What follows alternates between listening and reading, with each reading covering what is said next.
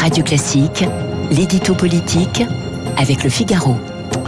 Michel Onfray est avec nous en studio, mais euh, d'abord Guillaume Tabar, bonjour. Bonjour Dimitri. On va revenir sur cette, euh, ce déplacement d'Emmanuel Macron au Rwanda à Kigali. Hier, il a reconnu la responsabilité de la France dans les massacres lors du génocide en 1994. Est-ce que c'était un exercice de repentance ou bien un exercice de vérité? Bah, Vous savez, hein, dès qu'on parle de mémoire, hein, surtout quand il s'agit d'un génocide, c'est toujours sensible, fragile et périlleux. Euh, chaque mot compte et chaque mot est un piège. Le, contexte, on le sait, vous l'avez rappelé, c'est le massacre au début des années 90 de 800 000 Tutsis par le régime Hutu, régime soutenu par la France lorsque François Mitterrand était à l'Élysée. Alors, les mots d'Emmanuel Macron à Kigali, il faut les citer.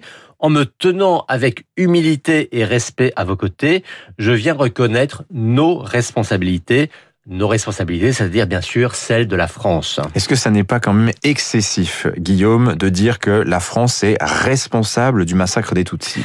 Dit en ces termes, effectivement, ça le serait, d'où l'importance de bien voir les mots utilisés et peut-être plus encore ceux qui ne l'ont pas été. Euh, responsabilité, déjà, ça n'est pas culpabilité.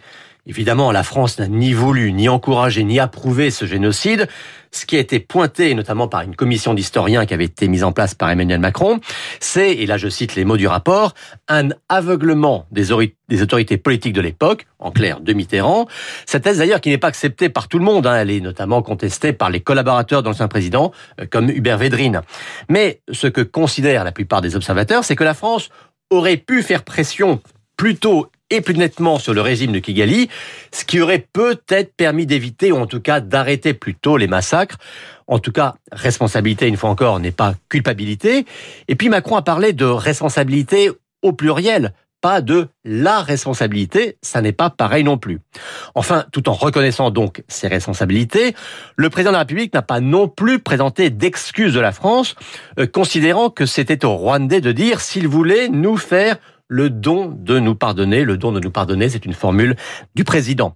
Tout ça pour dire qu'Emmanuel Macron ne va pas jusqu'à la repentance ou l'autoflagellation de la France, euh, qu'il refuse aussi de croire, hein, comme certains euh, la scène, que le passé colonial vaudrait certificat de culpabilité perpétuelle. La ligne qu'il veut tenir, c'est ni déni ni repentance. Du, de l'en même temps pur et dur. Donc, qu'attend Emmanuel Macron de ces exercices de mémoire, Guillaume?